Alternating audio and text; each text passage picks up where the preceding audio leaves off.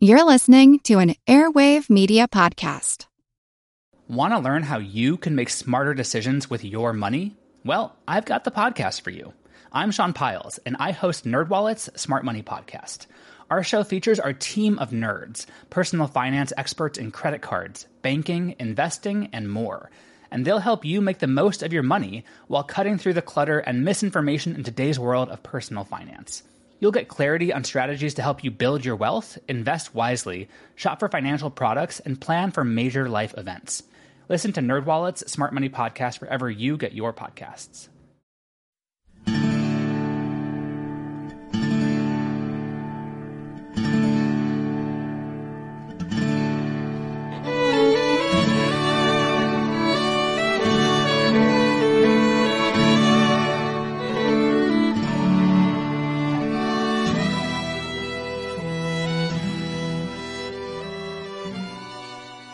Hey everyone, thanks for tuning in to the one hundred eighty-fifth episode of our Civil War podcast. I'm Rich. And I'm Tracy. Hello y'all. Welcome to the podcast. We're going to pick back up right where we left off at the end of the last show in the midst of the Battle of South Mountain, which took place on Sunday, September fourteenth, eighteen sixty-two.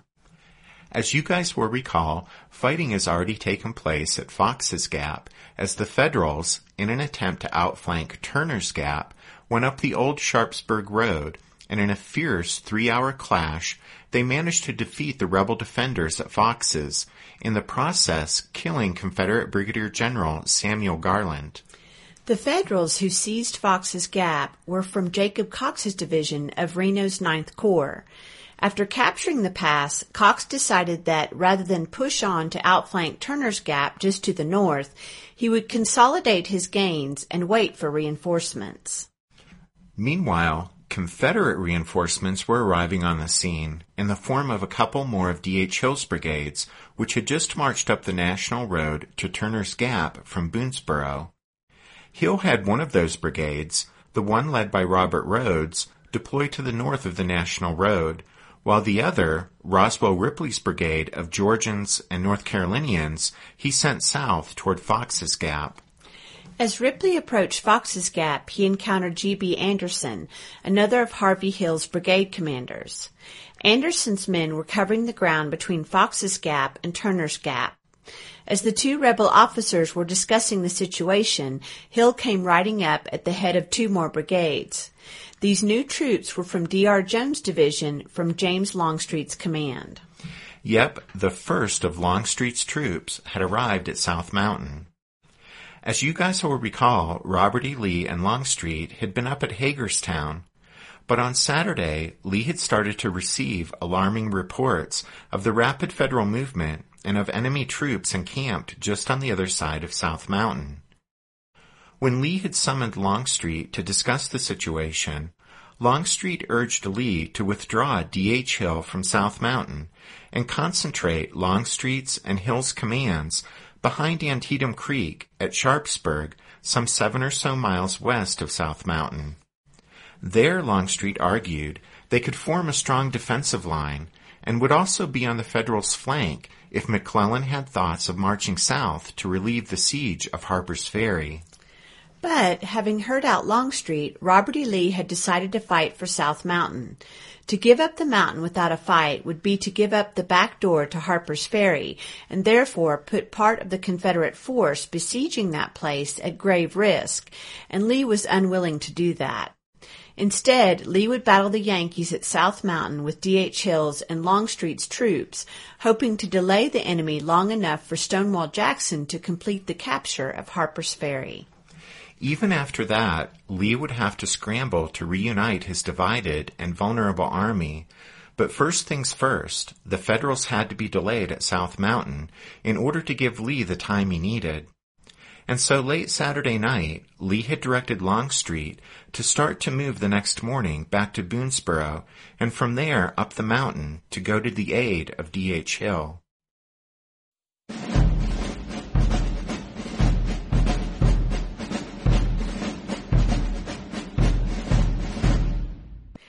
Longstreet had his men on the road about eight a.m. on Sunday morning. He later remembered how, quote, The day was hot and the roads dry and beaten into impalpable powder that rose in clouds of dust from under our feet as we marched. Due to the heat and from sheer exhaustion, many of Longstreet's men fell by the wayside, simply unable to keep up. It wasn't until after twelve o'clock that the head of Longstreet's column arrived at Boonsboro, having covered the ten miles from Hagerstown in four hours. The summit of South Mountain was still another two miles to the east. In his book, The Battle of South Mountain, John David Hoptak writes, quote, Lee accompanied Longstreet's leading brigade, confined to his ambulance wagon, his hands wrapped in splints. As the ambulance creaked toward Boonsboro, Lee could hear the sounds of battle rising from the mountaintop and could see the slopes covered in smoke. Lee hastened Longstreet's men forward. Knowing that it would have been impossible for the wagon to deliver him to the field of battle, and knowing he was unable to do much because of his injured hands, Lee halted his driver near the foot of South Mountain. Assisted from the ambulance, Lee stood along the road, offering words of encouragement as his men shuffled past. He had no immediate direction of the battle. He was forced to rely on his subordinates and his hard-fighting veteran troops. As the first of Longstreet's troops arrived on the mountaintop, D H. Hill could see that a large federal force, it was the First Corps under Joe Hooker, was maneuvering to strike Hill's left flank near Frosttown Gap, which was held by only Rodes' brigade of some twelve hundred men. But rather than reinforcing Rodes, Hill personally led Longstreet's troops to the south, toward Fox's Gap. This was the scene I described earlier. Harvey Hill was thinking his first priority needed to be to launch a counterattack and recapture Fox's Gap. He later said he, quote, felt anxious to beat the force on my right before the Yankees made their grand attack, which I feared would be on my left. D H. Hill planned to have four Confederate brigades, two from Hill's own division and two from D R Jones, which would counterattack at Fox's Gap. Having made his orders known, Hill then rode back north to prepare for the inevitable big attack on his left. He left the assault on Fox's Gap in the hands of Roswell Ripley. But things began to go wrong for the rebels from the start, and the counterattack, as Hill had envisioned it, never occurred. To begin with, the rough, steep terrain, strewn with large boulders and dotted with dense laurel thickets, made coordination between the Confederate units virtually impossible. And then, quite aside from those difficulties, the Yankees weren't in a cooperative mood. In fact, even while D H. Hill had been explaining his plan for the counterattack to his subordinates that Sunday afternoon, federal reinforcements were coming up. The first to arrive was Orlando Wilcox's division of the Ninth Corps. Wilcox's Federals came under some severe cannon fire as they got into position alongside Jacob Cox's troops. By this time it was about four p.m., at least three and a half hours since Cox's Federals had captured Fox's Gap. Since then, a lull had settled over the mountaintop, but now Wilcox's men started to advance, aiming to silence the troublesome rebel guns. Nearby, meanwhile, Ripley was having a difficult time trying to orchestrate D H. Hill's hoped-for assault. The rough terrain had led to a less-than-ideal Confederate deployment, and as a result, Thomas Drayton's brigade of rebels would be forced to deal alone with Wilcox's division of Federals. In this uneven contest, Drayton's men were driven back as the Yankees advanced relentlessly. Meanwhile, more soldiers in blue from Reno's Ninth Corps were coming up. Samuel Sturgis's division reached the battlefield about three thirty. Sturgis had two brigades, led by James Nagle and Edward Ferraro. As Sturgis's men moved forward to support Wilcox's attack, the pressure built on Drayton's Confederates until it finally became too much to bear, and the rebel line collapsed. Holding on to the last was the third South Carolina Battalion, which refused to retreat until the last moment. Of the one hundred sixty men the battalion took into action that Sunday, only twenty-four emerged unhurt. Among the dead was the third's commander, Lieutenant Colonel George James. One of the federal units that drove Drayton's rebels from the field at Fox's Gap was the ninth New Hampshire in Nagle's brigade. The Ninth was one of the greenest units at South Mountain, having arrived at the front fresh from home just twenty days before. Here, Private George L. Wakefield describes the regiment's advance. When we got to the stone wall on the side of the mountain, where the rebels retreated just as we were about to climb over the wall, Colonel Fellows turned to the men and said, "I want every man of the Ninth New Hampshire to follow me over that wall. Now, men of the Ninth, is the time to cover yourselves with glory or disgrace. Any man that does not cross this wall, I will report to his state." The sight of our saber bayonets and our fellows scrambling over the wall was too much for the doughty rebels, who turned and fled up the mountain, as if for their lives, with the Ninth in hot pursuit. As we neared the top of the mountain, we came to a rail fence and stone wall combined, beyond which was an open field. The rebels were just getting over the fence when we received our first order to fire. We halted for a moment and fired, and if it was our first attempt, it nevertheless hit the mark. There is one incident which will recall to the boys' minds the whole affair as above written, and that is the rebel who was shot on the wing, and who got his feet so locked in the fence that he could go neither forward nor backward, but sat there on the fence, bolt upright, stone dead, though the boys thought him only sullen because he did not answer when they spoke to him. Private Wakefield passed unhurt through the Ninth New Hampshire's baptism of fire at South Mountain, although he was wounded two years later.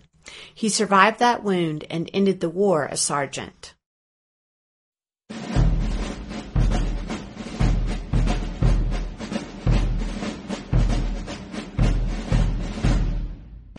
Because of the faulty Confederate dispositions, Drayton was forced to contend alone with a couple of divisions of Reno's Ninth Corps at Fox's Gap, and in doing so, Drayton's command was destroyed. In all, he lost half his brigade, dead, wounded, or captured. But there was an attempt to help Drayton, as some of the other Confederates originally slated for the counterattack on Fox's Gap maneuvered in an attempt to get into the fight. They encountered a new column of rebel troops marching toward the sound of the guns. This was John B. Hood's division, composed of two veteran brigades. As you guys will recall, Hood had been placed under arrest by Shanks Evans in a dispute over some captured federal ambulances. Rather than sending Hood away to await a court-martial, Robert E. Lee instead wanted to keep one of his hardest fighting generals close at hand, so he had directed that Hood remain with the army, where he would be close at hand if needed. As part of Longstreet's command, Hood's division followed D R. Jones' men on the march from Hagerstown, arriving at the western base of South Mountain about three thirty Sunday afternoon. Seeing Lee standing by the roadside and knowing they were going into battle, the men began to call out, "Give us Hood! Give us Hood!" Lee told them, "Gentlemen, you shall have him." Lee called Hood up from the rear of the column and offered him back his command in exchange for a simple statement of regret. Hood refused, though, insisting that his honor wouldn't permit an apology. Lee brushed this explanation aside and said the arrest was suspended while there was fighting to be done, and he sent Hood to lead his division into battle. After Drayton's command was routed by the advancing Federals at Fox's Gap, Hood brought his men up, as the other Confederate brigades originally slated for the counterattack here were still struggling to get into position, or, defeated by the confusion and terrible terrain, were falling back before even getting into the fight. By the time they arrived on the scene, Hood's men would make little difference in the outcome of the fight for Fox's Gap, but the combat there, which had already claimed the life of one general, Confederate Samuel Garland, would claim the life of another, this one in blue, before the battle was over. The sun was already setting and twilight was descending over the battlefield at Fox's Gap as Brigadier General Jesse Reno, commander of the Army of the Potomac's Ninth Corps, rode forward with his staff. Reno had spent most of the day with McClellan and right-wing commander Ambrose Burnside down on a piece of high ground near the small hamlet of Bolivar, where Little Mac could observe and direct the attacks. Those attacks were taking place both to the south at Fox's Gap and to the north at Frosttown Gap, Since the first and Ninth Corps were spread out along a nearly three-mile-wide front, advancing up the mountain in a double envelopment of the rebel line designed to turn them out of Turner's Gap. As Reno rode up the old Sharpsburg Road, he congratulated his men on their success in seizing Fox's Gap. But in the gathering darkness, in advancing too close to a Confederate position in some woods, Reno was hit by a bullet that entered his chest just below his heart.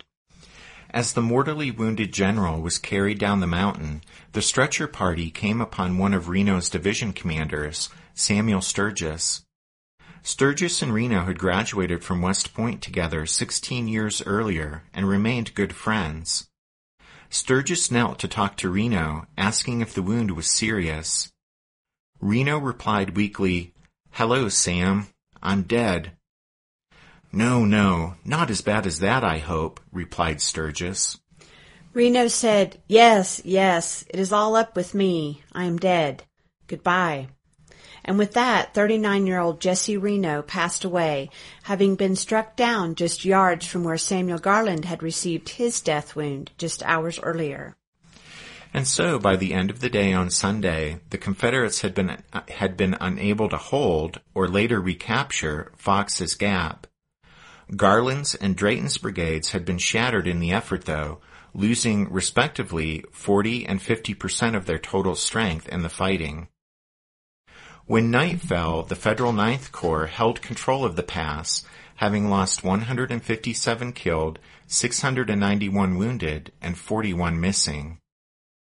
But the Ninth Corps' effort that day against the right flank of the Confederate position, defending vital Turner's Gap, was only half the story, because as Reno's men battled for possession of Fox, Fox's Gap, fighting Joe Hooker's First Corps off to the north was heavily engaged against the left of the rebel line, north of Turner's Gap.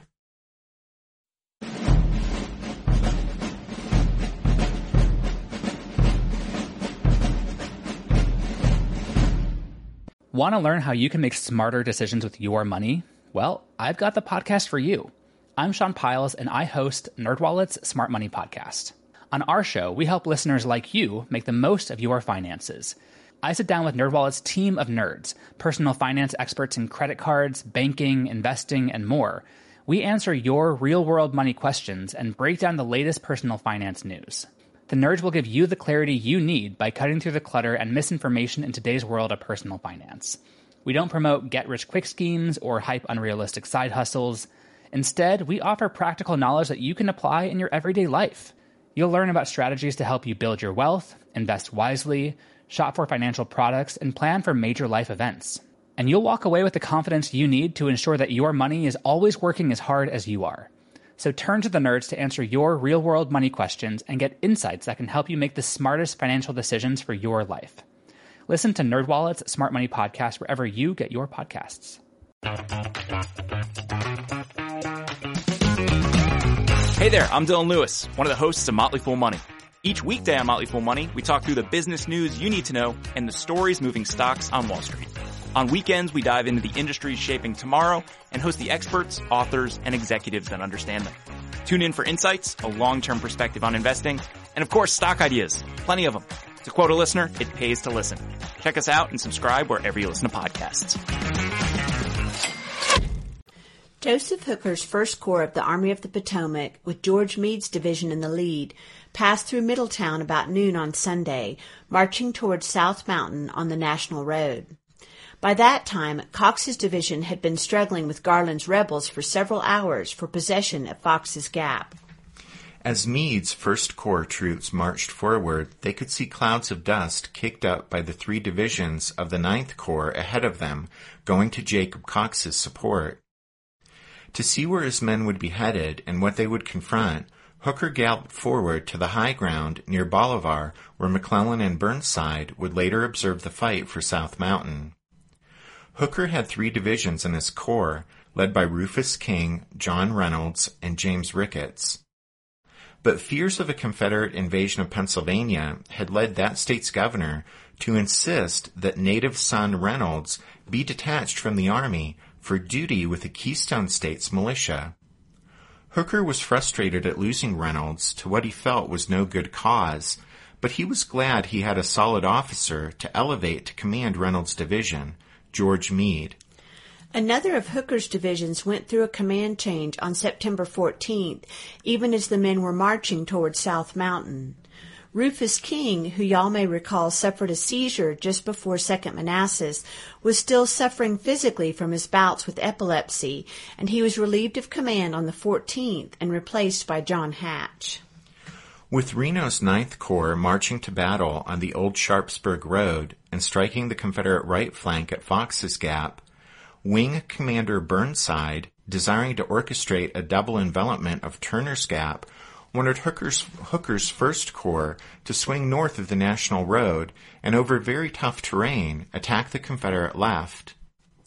Hooker's men, as they deployed for battle, looked westward up the slopes of South Mountain, and they knew for certain there was serious business to be done that Sabbath day, because the difficult ground up there was intimidating when viewed from below.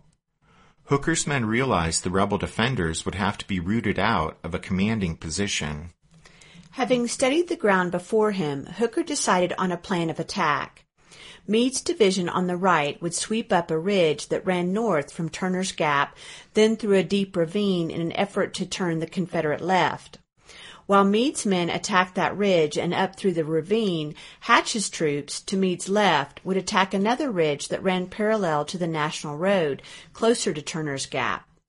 Ricketts' division would be held in reserve, ready to support either Meade or Hatch.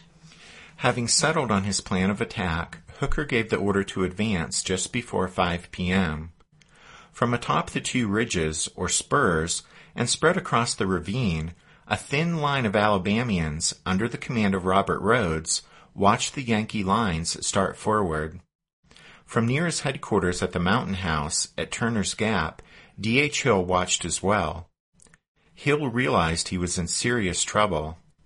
On his right, at Fox's Gap, Drayton's brigade was at that moment reeling from the assault of Wilcox's division of the Ninth Corps, but Hill couldn't devote his entire focus to his crumbling right, since, as he later said, quote, "affairs were now very serious on our left." Despite the seriousness of the situation, Hill couldn't help but be impressed by the masses of Federals as they stepped out and started to make their way up the mountain. He admitted that, quote, "the advance was steady and made almost with the precision of movement of a parade day," end quote. And all Hill had to confront the enemy here was Rodes' brigade of Alabamians, about twelve hundred men in all. One of the Confederates preparing to meet the Yankees here was Private Otis D. Smith of the sixth Alabama of Rodes' brigade. Smith later recalled how, quote, "our brigade occupied a narrow, precipitous ridge on the extreme left of our line. Here an amusing incident occurred. Our line was formed immediately in front of a little one-roomed hut on the crest of the ridge. The hut was occupied by an old woman of ample proportions and her brood of white-haired children. Standing in the doorway, she barred all entrance of soldiers or officers seeking water. She denounced all comers as low-down thieving rebels. The soldiers cheered her at each outburst of her wrath. Attracted by the uproar, Colonel Gordon rode up with his staff. Raising his hat in the most courtly manner, he said with the greatest politeness and deference, 'My dear madam, fighting will begin in five minutes. Your life and that of your children are in imminent peril. You must leave here at once.' The old woman, her eyes blazing with wrath, replied, 'I know what you want, you thieving rebels. You want to get me out of my house and come and steal all I've got. I won't go, so there, I'll die first.' The soldiers yelled, 'Go it, old lady! Hold the fort! Bully for you!' et cetera. Gordon retreated amidst the ill-concealed laughter of his staff, for once speechless and utterly discomforted. I never knew the fate of this mountaineer Spartan mother, as at that moment my company was ordered to the foot of the mountain as skirmishers." Smith was wounded and captured during the fight at South Mountain. He was later exchanged, but saw only rear area duty for the rest of the war. Rodes deployed his five Alabama regiments across the steep terrain, but they were spread thinly, so much so that none of his units was in contact with another. To make matters worse, as the Yankees advanced up the mountain, Rodes could see that their line stretched at least half a mile to the north beyond his left flank. Unknown to Rodes, though, at that moment, help was on the way.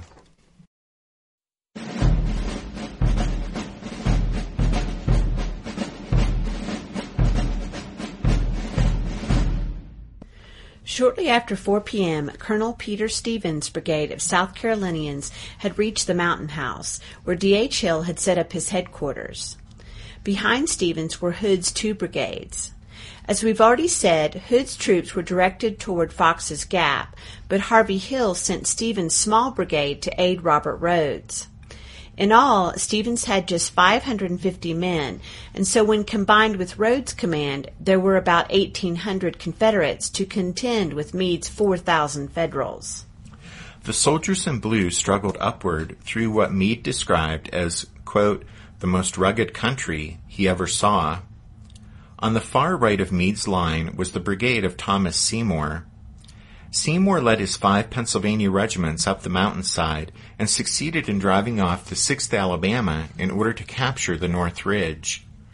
With that, Rodes' left had been turned, but Seymour wasn't finished yet. Once his men gained possession of the Key Ridge, Seymour directed his men to keep up the pressure on the rapidly retreating rebels. The Pennsylvanians surged forward, and Robert Rodes realized his line was in danger of completely unraveling. In the fading daylight, all three of Meade's brigades quickly moved forward to take advantage of the situation.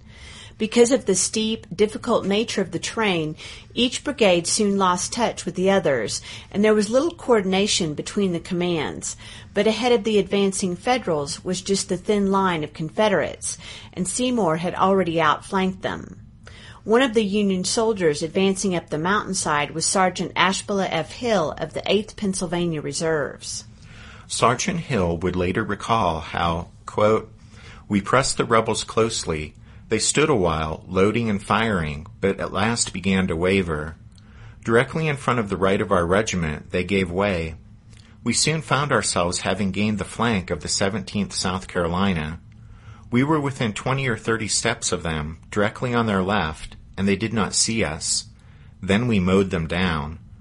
Poor fellows, I almost pitied them to see them sink down by the dozens at every discharge. I remember taking deliberate aim at a tall South Carolinian who was standing with his side to me, loading his gun. I fired, and he fell into a crevice between two rocks. Step by step we drove the rebels up the steep side of the mountain. By moving a little to the left, I reached the spot where I had seen the rebel fall. On my arrival, he arose to a sitting position. I inquired whether he was wounded, and he mournfully nodded assent. The blood was flowing from a wound in the neck. He also pointed to a wound in the arm. The same bullet had made both wounds, for at the time I fired, he was in the act of ramming a bullet home, his arm extended vertically. He rose to his feet, and I was pleased to find him able to walk. I informed him that in the nature of things, he was a prisoner, and I sent him to the rear, under charge of one of the boys. Having done so, I threw myself upon the ground and crawled among the rocks to a position fifteen paces in advance of the company, with the intention of taking some unwary rebel by surprise and getting a fair shot at him. Step by step the rebels retired. I waited at my new position till the line came up. Our boys had just reached me when Dave Malone was struck in the head by a bullet, and he fell back, quivering and gasping for breath. He soon expired. After the battle, he was buried in that wild, lonely mountain where he fell. Meade's division of Pennsylvania Reserves would lose nearly four hundred men at South Mountain and almost five hundred more at Antietam, including Sergeant Hill, who was severely wounded there and ended up being discharged from the Army in December. Rodes' line was now shattered, his men fleeing up the mountainside and being pursued every step by the victorious Pennsylvanians. Confederate soldiers, too exhausted to go farther or too stubborn to fall back, were rooted out from behind nearly every tree and boulder. D H. Hill would later say that it was, quote, pitiable to see the gallant but hopeless struggle of these Alabamians against such mighty odds.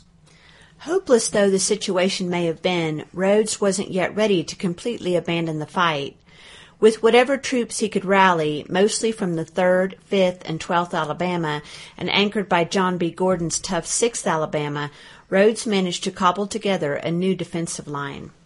But this new line, like the old one, was outflanked, and the Confederates again retreated, with heavy casualties, until they were only about two hundred yards north of Turner's Gap, where they formed up, parallel with the National Road, and facing north. By this time, darkness was starting to cover the mountain, and this, combined with the rugged terrain, made further pursuit by the Federals impossible.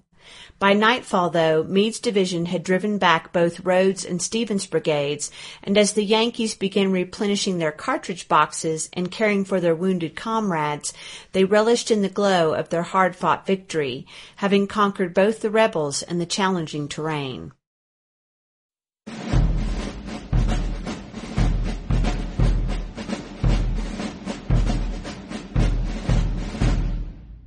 At five p.m., as Meade's troops launched their attack, Hatch's division also stepped off.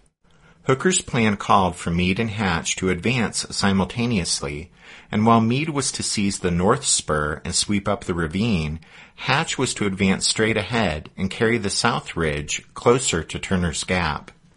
While D H. Hill watched Hatch's Federals form for the advance down below, the exhausted soldiers of three Confederate brigades came tramping up the National Road on the western slopes of South Mountain. For these men, it had already been a long, hot day. As part of D R. Jones's division of Longstreet's command, they began the day in the vicinity of Hagerstown, fifteen miles northwest of Turner's Gap. The heat, dust, and fast marching forced many men to leave the ranks, collapsing by the roadside. Captain Henry Owen of the eighteenth Virginia remembered that, quote, "Off we went at the double quick, down the long sandy lanes, with clouds of hot, suffocating dust floating around us and drifting away in heavy volumes across the fields on the roadsides. The perspiration welled out of every pore and ran down the neck and arms and back in little rivulets. The clouds of dust settled upon the clothes and hands and face until the hair and whiskers were so changed in color that the soldier could hardly recognize his messmate." Early that afternoon, the tired men of these brigades, sweating and coated with dust, trudged through Boonsboro. They were first ordered up the old Sharpsburg Road to attack the Federal force at Fox's Gap, but after a mile of marching, this order was countermanded. They were to turn back around and head up to the National Road to Turner's Gap. This marching and countermarching added an extra two miles to their already long day. Straggling took a continued severe toll.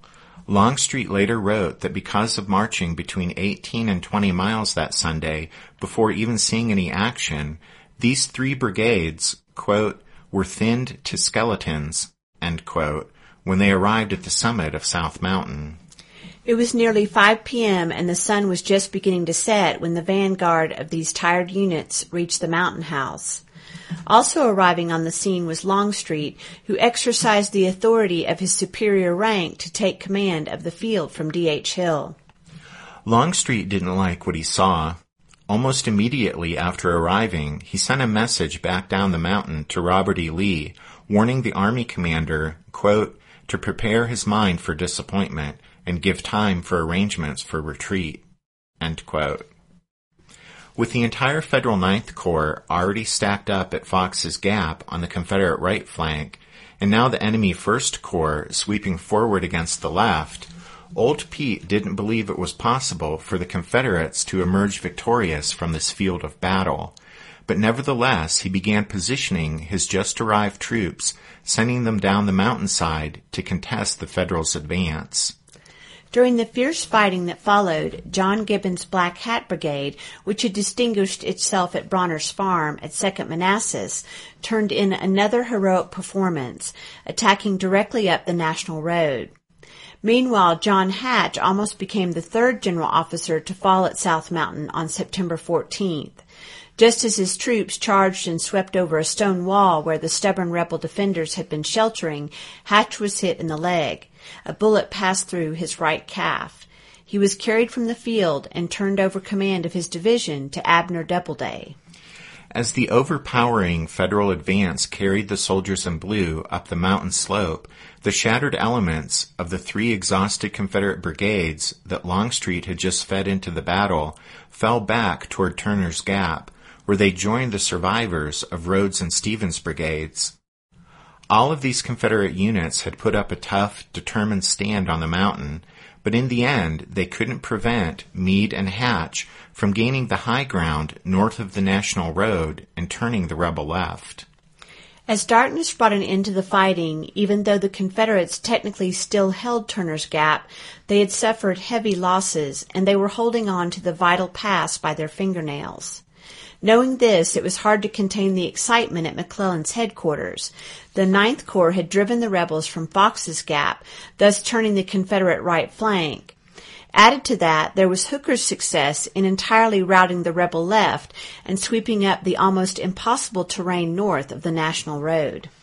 At twenty till ten that night, Little Mac telegraphed Henry Halleck, saying, quote, "After a very severe engagement, the corps of Hooker and Reno have carried the heights. The troops behaved magnificently. They never fought better.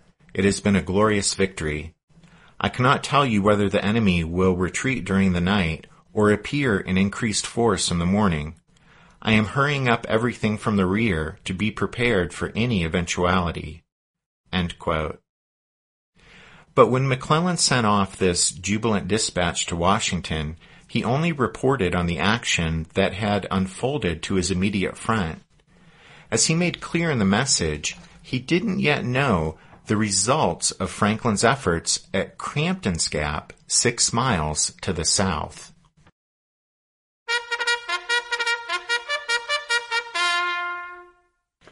That means it's time for this episode's book recommendation, and our recommendation this time is Unholy Sabbath, The Battle of South Mountain in History and Memory by Brian Matthew Jordan. It's interesting that our um, other South Mountain book recommendation was written by John David Hoptak, and this one is by Brian Matthew Jordan. So obviously to write a book about this battle, you need to use your full name. Right, Tracy Catherine? Right, Richard Allen. Don't forget you can find all of our book recommendations at the podcast website, which is w w w dot civil war podcast dot org. Also at the website, you can find links to the show's Twitter feed and Facebook page. Yep, and then as we wrap up this show, just a quick shout out to the newest members of the Strawfoot Brigade, Aaron and Ertis, which I'm almost certain I didn't pronounce correctly. Thanks, y'all. Oh, and if you're still listening right now, here's a little bonus footnote. We've mentioned the division of Pennsylvania reserves several times now, going back to the peninsula, and you, dear Civil War podcast listener, may be wondering, hmm, just what are these Pennsylvania reserves? Well, the long and the short of it is that Pennsylvania filled their War Department quota of enlistments and used those men to form the usual volunteer regiments. But then so many additional men had signed up that the state used those extra men, so to speak, to form additional volunteer regiments. And these were the Pennsylvania Reserves. Yep. Uh, so there you go. All right. Thanks for listening to this episode of The Civil War, eighteen sixty-one to eighteen sixty-five, a history podcast. Tracy and I do hope you'll join us again next time when we finish up the Battle of South Mountain by talking about what all happened down at Crampton's Gap, and then we'll get both armies on their way to Sharpsburg. Thanks, everyone. Bye.